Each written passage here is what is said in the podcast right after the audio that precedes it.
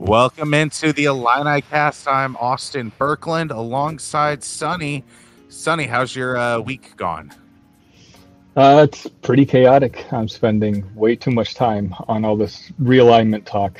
Uh, reading every article I can read, watching every YouTube I can watch. Uh, I'm waiting for it to die down, but I don't think it's be going to be dying down anytime soon.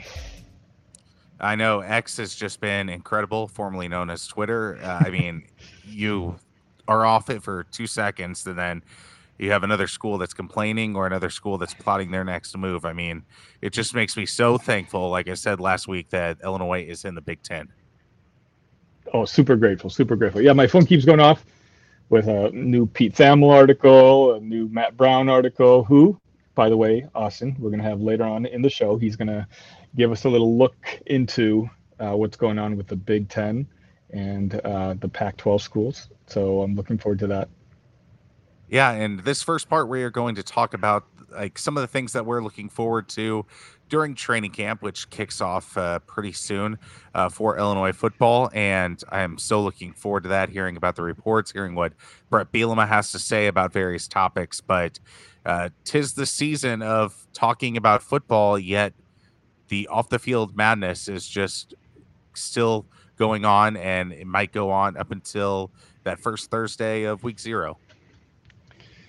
Yeah, I mean, it, it, things could be different if Bret let you know uh, journalists onto the field and watch training camp. But you know, that's kind of been one of Bret's staples that he'll give you what like 10, 15 minutes to watch, and then everything else is shut down to to jur- journalists. So I guess you know we're gonna have to distract ourselves with realignment talk for a little bit longer.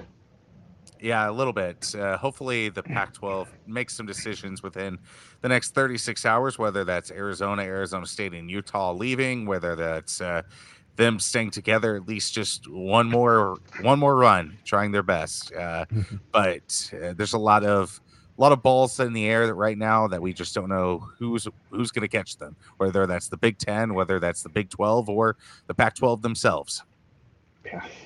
Speaking of decisions that need to be made, Austin, uh, the first thing I was thinking about when we were talking about things I'm looking forward to with the Illinois uh, the training camp is how soon does Bret make it official that Luke Altmyer is a starting quarterback? I think that's going to be done rather quickly. I think that's going to be done maybe after the first week of practice, make the illusion of competition, and then really give Luke Altmyer the confidence that he is going to have uh, for that week one game. Yeah, I mean, I think he's so integral to our season this year. Uh, as long as we get average production out of him, uh, I think we can be a seven-win team. I'm afraid of uh, you know if he doesn't quite if he isn't quite ready yet, or if he gets hurt, you know, not that you know Sitkowski was a great backup, but I think he would have been an improvement to what we have as our backup this year. You know, I know we have uh, Paddock and um, the younger kid uh, Leary, so, but I think we're definitely going to need Altmyer to you know kind of show himself in training camp and produce, and you know, I, I agree with you. I think it's just a matter of time before Bret officially gives him the keys and uh, announces it to the world. Yeah, I mean, you, I think quarterback is important for this team, but whenever you have solid trenches in both the defensive line, the offensive line, you have a solid linebacker corps, you have some young state, you have some young defensive backs, which we'll get to in a little bit. But I feel like quarterback is just going to be a game manager at Illinois because that's how Wisconsin won in the past outside of the Russell Wilson year. So if you just get any sort of production, like a Tommy DeVito level production, this team can make a bowl game, and this team could be even better than they were last year, which is crazy to say with all the talent that they lost, but they're still retaining a lot of talent as well. So I just want serviceable play from the quarterback decision, from the quarterback position. Just make smart decisions on the field. Don't think about it too terribly much. Just get the ball down the field and then hand it off to that great running game that you have. Which leads me to the next thing I'm looking forward to who runs away with the number one running back job? Uh, is it Reggie? Is it you know just Josh McCray bounce back and look like the Josh McCray of his freshman year? Is it uh, one of the younger freshmen that we got? Have you heard anything? Uh, I have not, but I think it's going to be a running back by committee. I mean, I, I think all those guys offer so many different traits. You don't have that workhorse number one runner like you did last year, but I don't think that it's going to be a hindrance to this team because in the world of football anymore, it, it's it's running back by committee unless you have that stud, and I think that's going to be perfectly fine with with Bret Bielema to have some fresh legs at all times uh, throughout a drive. Yeah, I mean, I, I say this from a spoiled front. Like, I know at the end of the season, one of the guys will have ran for 900 yards, a thousand yards. Uh, for me, you know, there's just a, a, little excitement in the beginning to see if, you know, I remember following Love's recruitment. You know, when we were trying to get him out of, uh, I think it was St. Louis. Um, yeah. You know, so you know, he looked like he could be the guy last year, and obviously the Chase Brown was such a focal point on our offense last year that someone is going to have to step up a little bit. And I think this is just a part of being in an up and coming program and having trust in your coach that we get to see all the pieces that he's brought in and we can kind of see how it's going to work out as opposed to you know under previous coaches just hoping it would work out i mean you look at how Illinois football has operated in the past uh, with uh, Pierre Thomas. He was not he's not the workhorse back. You had EB Halsey as well with him. I mean, eh, the list goes on. You haven't had too many situations outside of Rashard Mendenhall and Chase Brown that have really taken that running back position by hold. Uh, I think it's a lot of been running back by committee, and I think that uh, keeps going. And I, I, think there's a chance that they can possibly get into a little routine. These back these running backs who were backups last year because Chase was that workhorse, so he could never, mm-hmm. so they could never get into a solid rhythm of reading the right uh, holes to go through because those touches weren't available uh, week to week. Yeah, you're exactly right. What are you looking forward to, Austin? I am looking forward to seeing how these young defensive backs uh, really develop and uh, showcase what they can do on an actual game field because you lose Devon Witherspoon, you lose Sydney Brown, who is with my Philadelphia Eagles, by the way, and looking to be the first string uh, starter for that. the Philadelphia nice. Eagles, which is just crazy. Uh, the development that he's gone through, seeing his recruiting process all the way to where he is now, it's just been an unreal scene. But I do think that the the way that Aaron Henry is going to develop these uh, these safeties, you have Jim Leonhard as your defensive analyst now. I think that these guys are going to develop pretty nicely and be a, a really good a good backbone uh, for this Illini football team. That's that nobody's really talking about. Yeah, I mean, if our secondary, you know, I kind of said the same thing about the quarterback, but if our secondary just gives us B effort and B showing, like the front seven will take care of everything else. You know, mm-hmm. they'll take their goal is going to be at the quarterback in two and a half seconds. So the secondary just, you know, you just want to see him grow. You want to see, you know, Aaron Henry and uh, I forget the new uh, defensive back coach Phoenicius. Um, you know, you want to yep. see them really teach the young guys. And you know, like you you were talking about Sydney Brown. You know, that's what we're going to develop you you into. Just listen to us now. Yeah, I mean, a lot of these conversations we're having, these guys might not be the most proven guys, but I have faith in the entire coaching system that Bret Bielema has. Eh, I'm just like, oh, they'll develop that guy oh, they'll develop that guy. Right. Oh, they'll develop this position. I mean, the list goes on of like every single position. I'm like, well, they're young, they're inexperienced here, but I'm like, well, Bret Bielema is one of the best coaches. They have a really great coaching staff around him. I think they'll develop him at least to in a serviceable uh, state where I don't think there's going to be that many players where you watch on the field. And they're like, oh, he's costing us the game right now. I don't see that happening too much uh, this year. Watching Illinois football week to week, it's crazy. You know, just talking about Illinois football and not being worried about that. yeah, I mean, like we went from Tim Beckman, who was a just a mess every single week, every single year, to Lovie Smith, who had some moments in the sun. But now you have a proven uh, guy that offers consistency, that offers a true floor for what Illinois football can look like. It's it's a blessing to see. Yeah, we're super super lucky. Um, what about center? I think that's another thing that uh, we're going to be hoping that you know Josh Kreutz kind of. I, I, think basically you know once Avery Jones you know turned his back on us last minute, I think you know I think we explored other center options, but I think Bret and the staff is going to give Josh every reason uh, to win that job. I know he, supposedly he's undersized, but I'm hoping training camp proves that he'll, you know, he'll be able to step up and you know show little glimpses of his father. I mean, we've had some undersized guys that have done really well in the mm-hmm. past. Mm-hmm. Like um, you think Nick Allegretti, he doesn't have ideal yeah. size, and now he's a two-time Super Bowl champion. Uh, you see mm-hmm. Kendrick Green making snaps for the Pittsburgh Steelers, and he started out as a little undersized compared to what an NFL offensive lineman is. If you just offer a little bit of solid gameplay during practice, I feel like that the coaching staff will have full belief in in Josh to handle those center duties.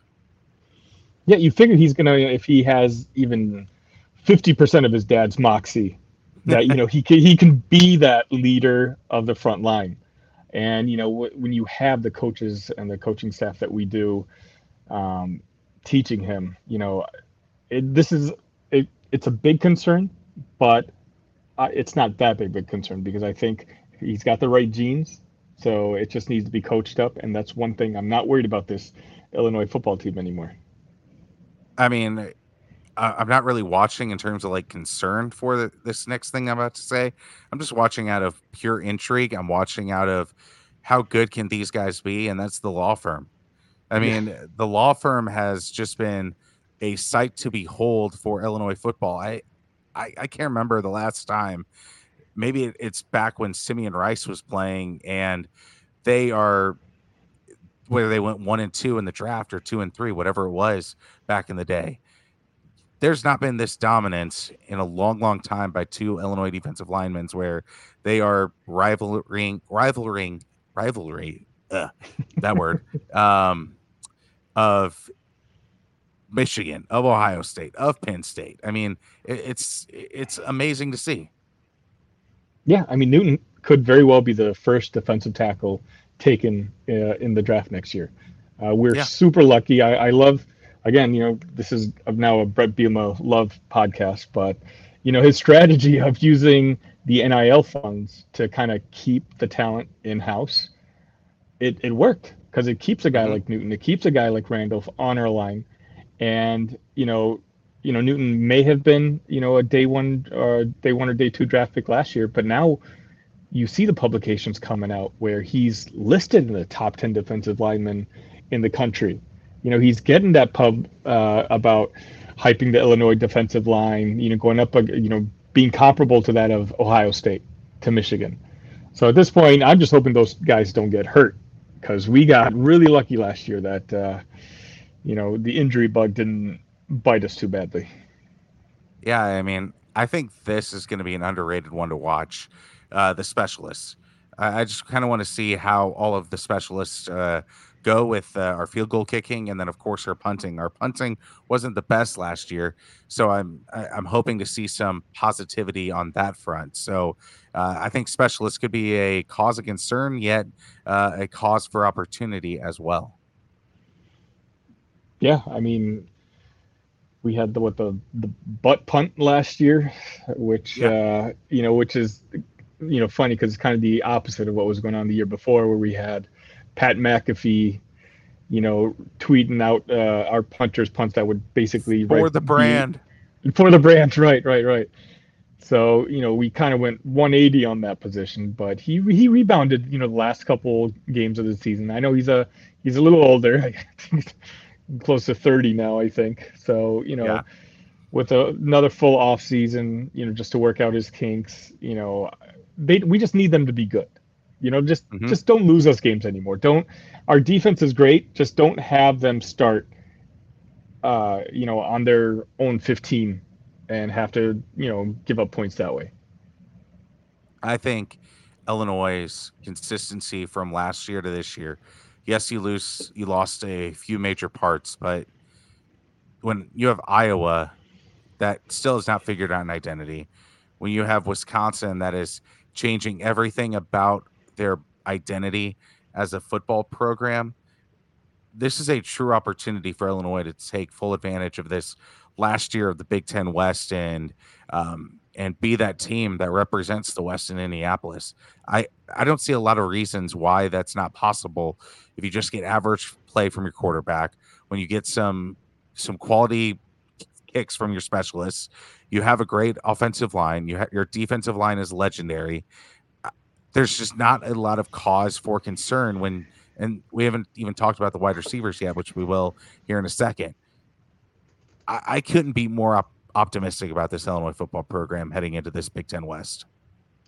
Yeah, I don't know if it's me drinking the blue and orange Kool Aid or what, but yeah, in my season preview, my season predictions, I have us winning the West. You know, I think mm-hmm. it's all going to come down to the quarterback position. Everything's contingent on him.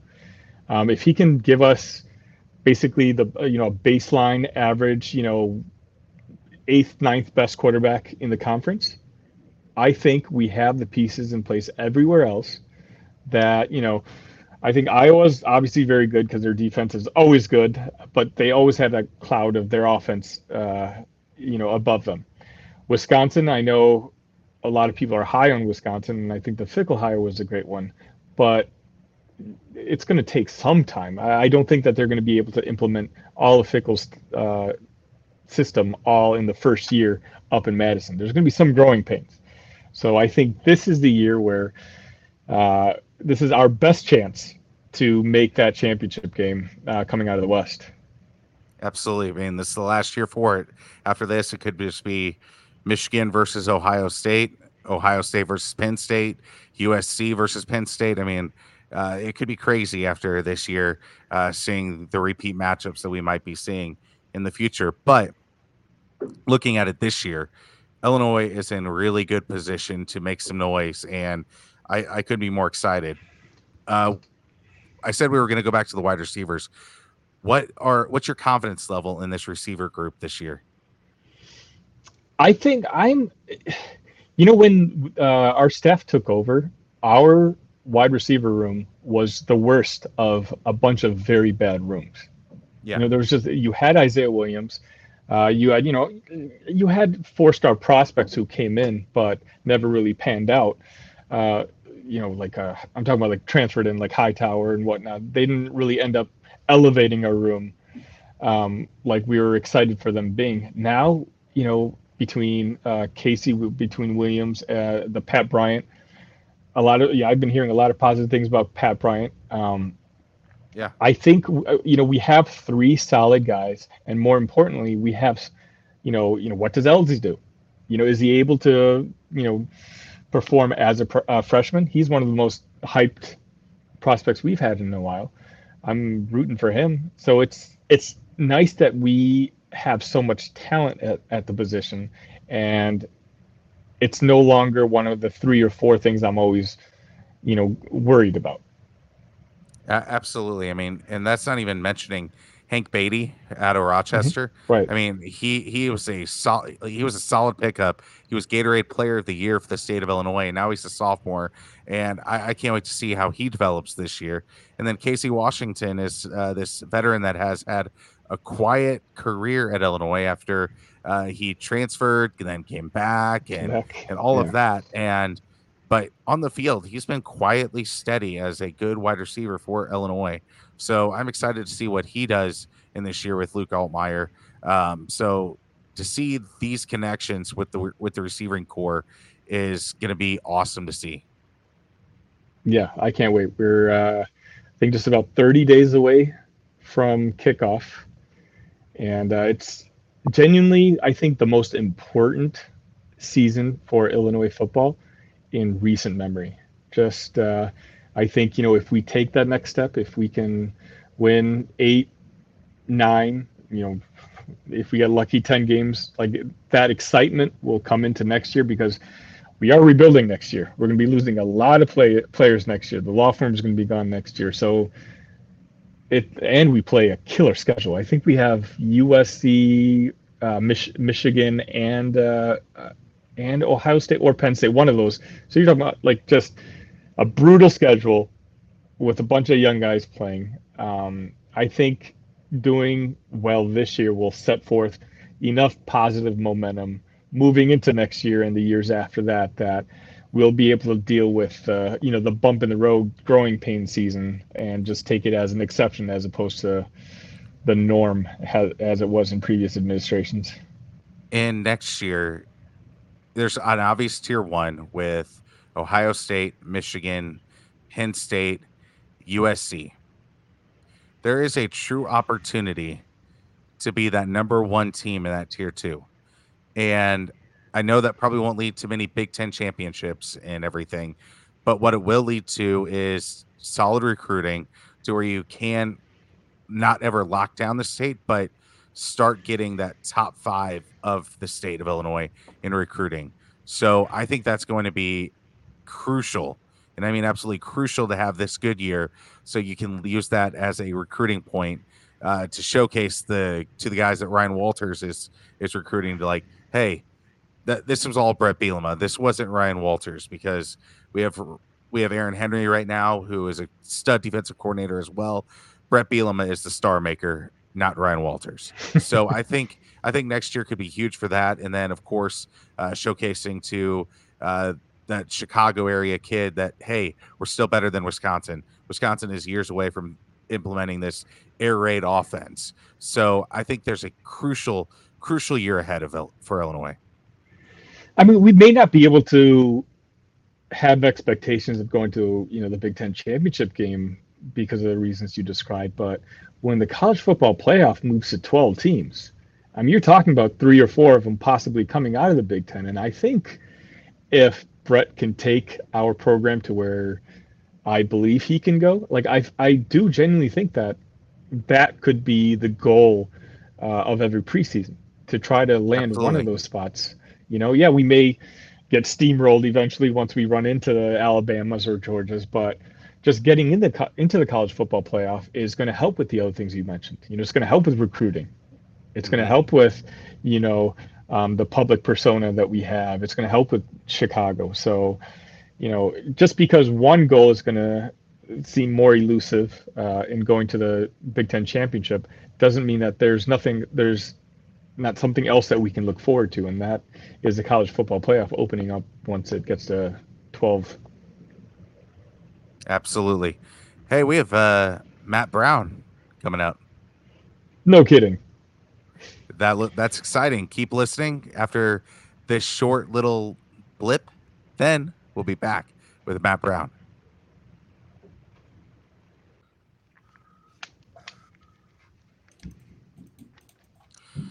Welcome back into the Illini cast, and we're joined by Matt Brown of Extra Points. Matt, it's a pleasure to have you on the Illini cast. Thank, thanks for having me. It's uh, it's been a hell of a week. Um, glad glad to take a couple of minutes here to chat. Yeah, I'm Absolutely. surprised you have a couple of minutes. I mean, with the way these tweets have been, you know, being all over Twitter right now, everyone's making phone calls trying to find out what's going on, um, and you've been right on, right in the front. Uh, th- this is not how I was hoping to spend the beginning of August, but this these are the times that we live in. This is the beat, right? Because this is these are the kind of stories that are, are really the bread and butter of my publication. So these are, this is when I need to be hitting the hitting the phones to figure out what's going on. All right. I do want to mention. Uh, I do want to mention for Matt. Uh, if you follow our Twitter account at IlliniCast, I retweeted his article where basically he's made a couple phone calls. Um, he is very familiar with kind of what's going on in the background in regards to the Big Ten and uh, potential new additions uh, from the Pac-12. And I met, uh, reached out to him. I asked him if he'd love to come onto the podcast and elaborate a little bit. And uh, here he is. So, but please click on that article because it was so well done. Thank you. Yeah, it feels it feels like this could be the last stand of Pac-12 after dark with some late night uh, regents meetings. Uh, so let's get into where the Pac-12 is at at this particular moment. Yeah, so as of 7:39 p.m. God's time zone, as we're talking here, that's that's central, of course. Um, the we're, we're, we're, we should have some sort of resolution within the next 36 hours. What we have here on the um, the Big 12 side is that the Big 12 has aggressively pursued Arizona, Arizona State, and Utah. Uh, they are interested in the Big 12 in roughly that order. There is uh, dissatisfaction with the exposure and the amount of money in the final uh, Pac 12 proposed television deal. Uh, Kliavkoff and company are working furiously to try to spin up something a little bit better in the next eight hours. But the Arizona Board of Regents is meeting tonight. Uh, they could potentially vote as early as tomorrow. Um, and uh, there's a, I would say, good chance. It's not not 100%, but there's a good chance all three of those schools leave. Um, here in Rosemont, uh, just you know, just outside of Chicago, Big Ten headquarters, uh, there is a continuation of conversations that have been happening for the last year about Oregon and Washington.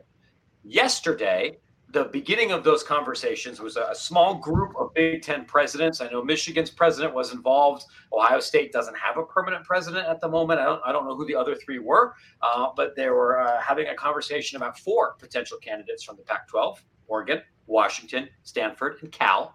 As of right now, not per not just what Pete Thamel and the Athletic are saying. I, have heard this as well. The conversation's really centering around Oregon and Washington, and the, the internally Big Ten's trying to figure out um, do we make a move here after the, the, the there's, a, there's an exodus out of the Pac-12? Uh, do we try to go sooner? And then how do we make the money work? Um, because that's going to require bringing in another television partner, and it's going to require some pretty difficult uh, conversations about who is going to play in those late night games. Um, there is, you know, Pac-12 after dark is valuable because it's after dark, and mm-hmm. Pac-12 Big Ten after dark is more valuable because it's going to involve Big Ten teams, which are which have a larger audience. But that means that the game has to be played late at night, which sucks if you live in Chicago like I do. Sucks mm-hmm. more if you live in Columbus or or or Maryland or New Jersey and have to you know have, get wait for a 10 p.m. Eastern kickoff or a, a, 10, a 9:30 tip off uh, for basketball. So there's a lot of horse trading that has to happen. It might not happen. Um, I can also confirm that the Big Ten's been getting information about Oregon and Washington for a year, right? Like I had reported, McMurphy reported last summer. Um, Navigate, big TV consulting company, several attorneys, representatives from both of those schools met with rep- lawyers from the Big Ten in Chicago uh, to talk about that. So we're going to see who pulls the trigger first. Um, and uh, you know, and if the Big Ten decides to expand, if the Pac-12 can can, can survive on the knife's edge, but uh, there should be some resolution before the end of the weekend. Interesting. So you say now it's mainly focused on Oregon and Washington. Yes, that's correct. Because earlier, you know, uh, Cal and Stanford were uh, also mentioned, but yeah.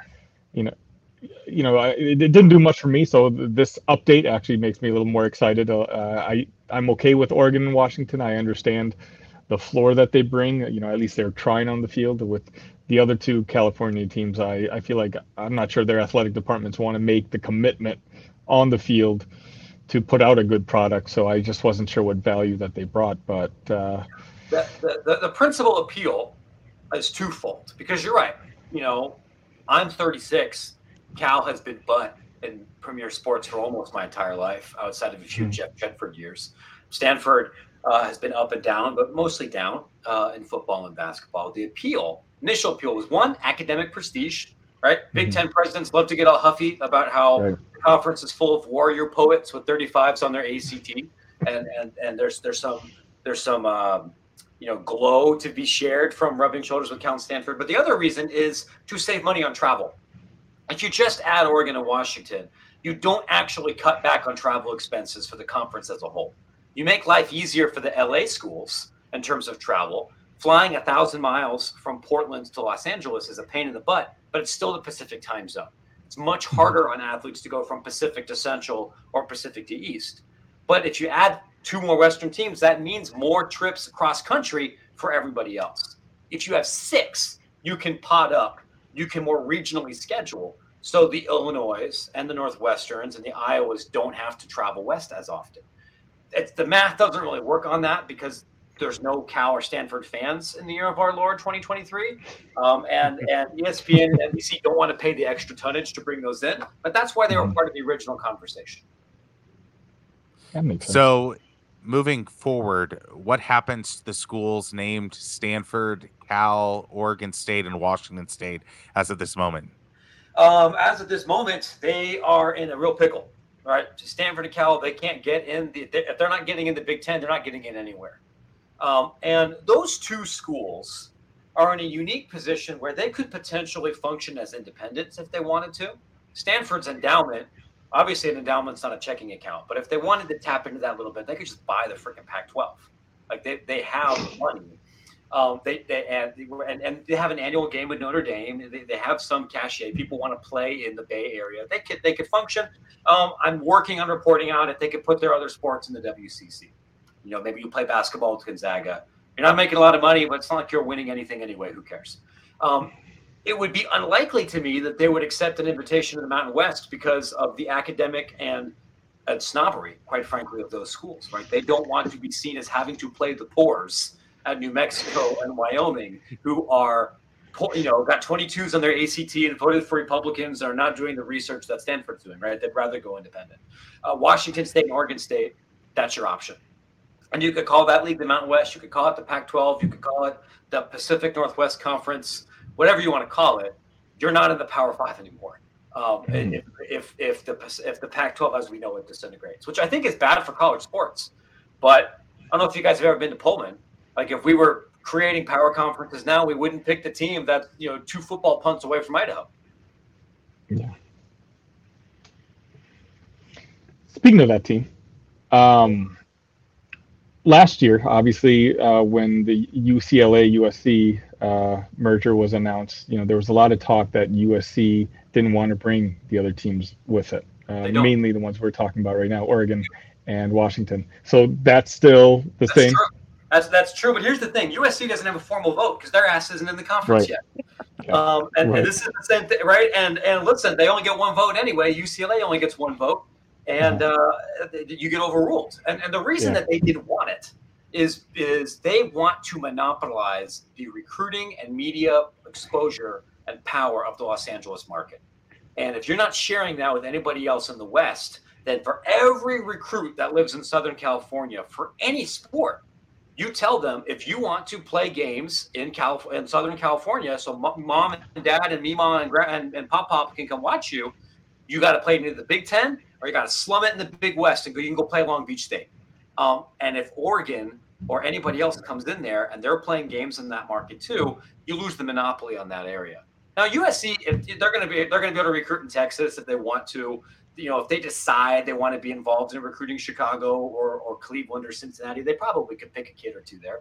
But they see enormous value in monopolizing that. And given Oregon's brand and their money and their NIL activity, it will make their recruiting jobs much harder if they get brought in. Um, but you know, them's the breaks, baby. Like that, that's you. You knew that was a risk when you signed up for this and trying to expedite for super conferences. You knew that super conferences might get created.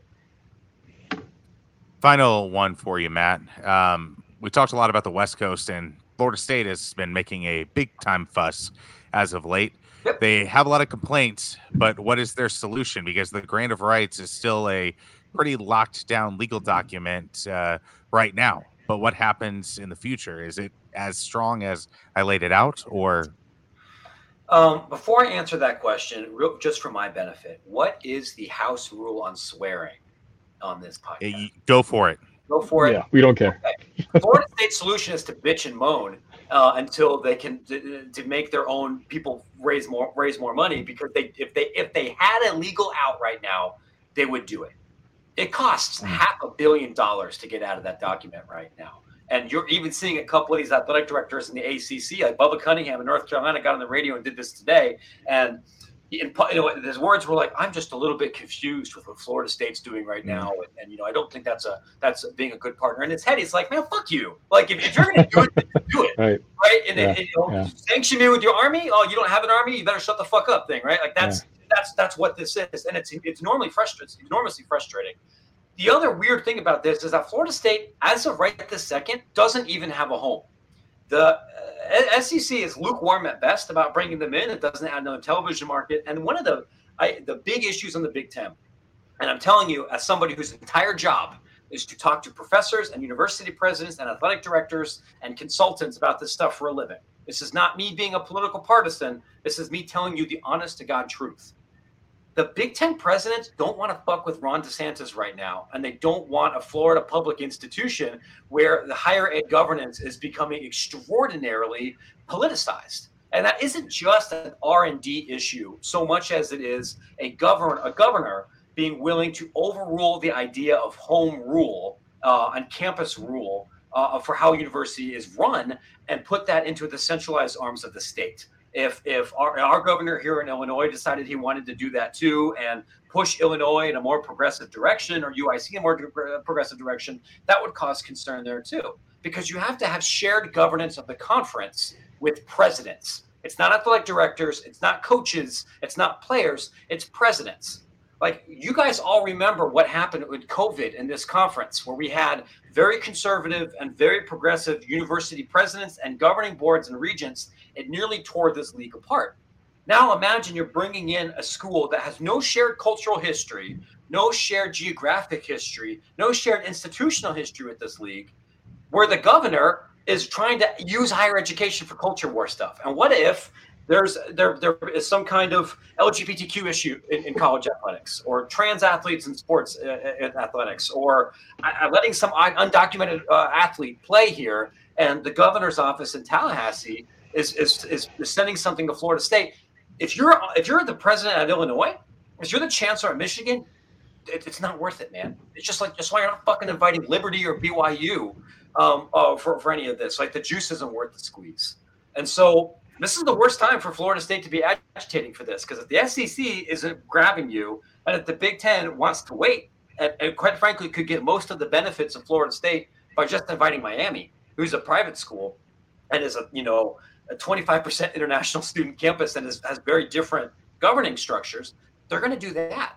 This all of this reads to me as an athletic director and a president and a couple of regents who are just filling their diapers over the fact that Wake Forest put them in a dumpster on national television, and they're convinced that they need an extra sixty million dollars to fix that. I'm a little mad. I, I, didn't even think about that. most most people don't, and I, I'm, I'm hmm. sympathetic to this idea of we got to keep politics out of sports. But like, guys, it's public schools, like, and how those schools are funded and how they recruit and, and what they do with that money is explicitly political, and it's always mattered. Is there any chance for Florida State to leave solo, or are they counting on someone else? Does it does it need another school? Whether you know it doesn't look like it's be North Carolina, but you know whether it's Clemson or someone else I mean, to look, fight the GR. There's there's six or seven other schools that would like to leave if they thought they had a landing spot. Um, mm. Some of them might, some of them probably don't. But the the, the the the fundamental question here isn't like that your case isn't better if Clemson joins you. The question, the case is one: Do you have a legal argument to challenge the validity of the grant of rights agreement? Um, I have talked to very smart attorneys who bill five hundred dollars an hour who said there might be some, but it will be very expensive, and you might lose in court. And if you lose in court, that could be financially debilitating to your department. But maybe that exists. That is maybe that's the thing they decide to do. Or you pay the check. Does Florida State have a half billion dollars? No, they don't.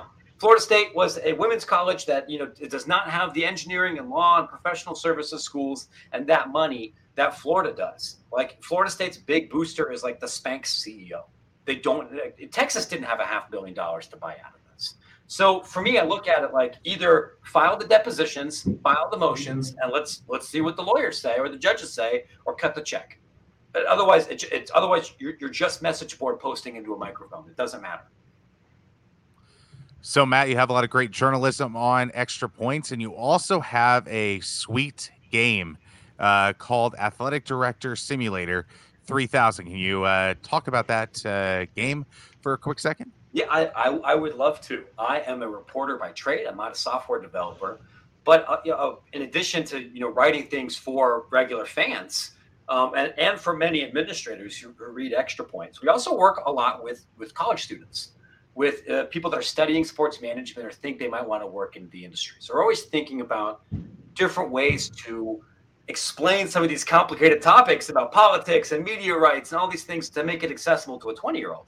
And that's why we, we ended up making this computer game. It's it's a, it's a Java game. It's it's built to look like the Oregon Trail. You know, black and green graphics. If you want to hear on Wisconsin and 8 bit audio, so it's coming out of like a, a Game Boy kind of thing, or or, or the, the Michigan fight song. We ha- all that's in there. And what we did is we have over a hundred scenarios that we vetted with actual ads and coaches and people that work in this industry that an athletic director might reasonably face, whether you're leading a school like Illinois or leading a school like Western Illinois, right? And and, and those things mm-hmm. might be mm-hmm. different. The the player has to balance your school's budget, your school's uh, director's cup ranking, you know, your performance on the field, and your support, your support from your president, from your donors, from your coaches, like the, the holistic support. And we built the game in a way where there's no right answers it's meant to be realistic. There's a couple of jokes in there, but but it's the even the jokes are grounded in reality. But um, even the right decision could fail, and you could have a terrible uh, you know process and end up with a positive result. Just like when schools hire Bobby Petrino, sometimes it works for a couple of years.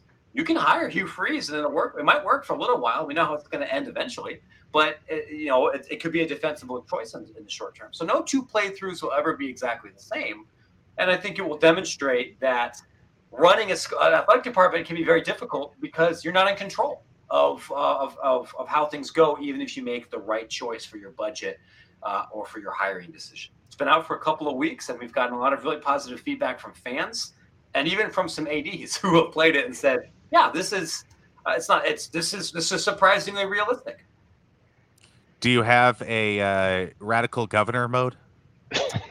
You know, I'll tell you, we, we we are working on building in something similar to that. Like if, if you're a Big Ten fan, there'll be a couple of things. I'm like that, that sounds familiar. Um, like I'll, I'll, give an example. Like if, if you guys followed the news the past couple years, you might remember the story out of Florida Atlantic. Uh, a couple years ago, they wanted to uh, get a naming rights sponsor for their stadium because the, the school's kind of broke, right? And their biggest donor was like, I would love to be the naming rights sponsor for your stadium. Here's $2 million. But that dude made all his money in private prisons. And they were going to name the stadium after a private prison. And people were like, okay, we're going to call it Alcatraz. Right. um, and they did that with a straight face for five days until all of the faculty and a bunch of students said, like, what are you thinking? This is terrible. And then the school backed down. And I remember talking to a couple of ADs about this. I'm like, what if we change this up? Like, what if the head of Brazzers called you up and wanted to give you 800 grand. Um, but you know his name was going to be on the stadium, and everybody knows that he's in the porn industry. And I had a couple of ADs like, "Don't put me on this. I take the money, right?" Like you know, that's that, or, or or no. It, part of it depends on what school you're at, right? If you're at BYU, you obviously can't do it. If you're in Louisiana, maybe you can. Um, but but you know, we, we joke. You know, I'm exaggerating a little bit. That's a real issue we know if you follow Illinois State, like they've had to take money from a guy who was a scumbag um, because beggars mm-hmm. can't always be choosers for, for, for who you're raising your money from. Um, and, and that's that's a that's a real scenario that real administrators have to deal with. You know, as someone who's invested, and I'm talking, it's probably close to a thousand uh, hours into football manager, championship manager, out of the park baseball, front office football. This game, like, I can't wait to check it out myself. I was made for especially teenage me. Um, I, you know, I, I, can't wait to check it out. Where can uh, people find this game, and where can people find you, Matt? They can find all of my work on our website, extrapointsmb.com. You can subscribe to the Extra Points newsletter there for free. You get two newsletters a week. You get access to a lot of the other supplemental work that we're doing. We are a reader supported publication, and with a premium subscription, that's eight bucks a month, you get access to all of our newsletters. We send four uh, each week. Some of them are commentary, some are original reporting. Get you access to Athletic Director Simulator 3000. You can find it on there. It's, it's paywall for our subscribers. And starting next week, you'll also have access to our FOILA directory, which is a huge directory of coaching contracts, shoe deal contracts, athletic director contracts institutional budget report. So if you want to know how much uh, Illinois makes from ticket sales for basketball, or how much what the buyout is for whatever coach, or who's paying what for NIL consulting for whatever reason, you got all that stuff there too. It's just eight bucks. ExtraPointsMB.com. Matt, I want to thank you for your time and thank you for your um, your interest in coming onto the Illinicast. Yep. Yeah, you bet. Take care, fellas. Appreciate you having me on. Have a good one, Matt. And that was the Illinicast podcast. Uh, first part was talking about the top five things we're most excited about for training camp. And then we had Matt Brown, who we thank for coming on. Sunny, what a great show. It was a great show. Uh, don't forget, if you want access to two tickets to the first game of the season, show me proof that you subscribe to our YouTube page, DM it to me at IlliniCast, and I'll enter you in a drawing. And maybe a week before kickoff, I'll uh, pull a name out, and uh, you might have a chance to go watch them.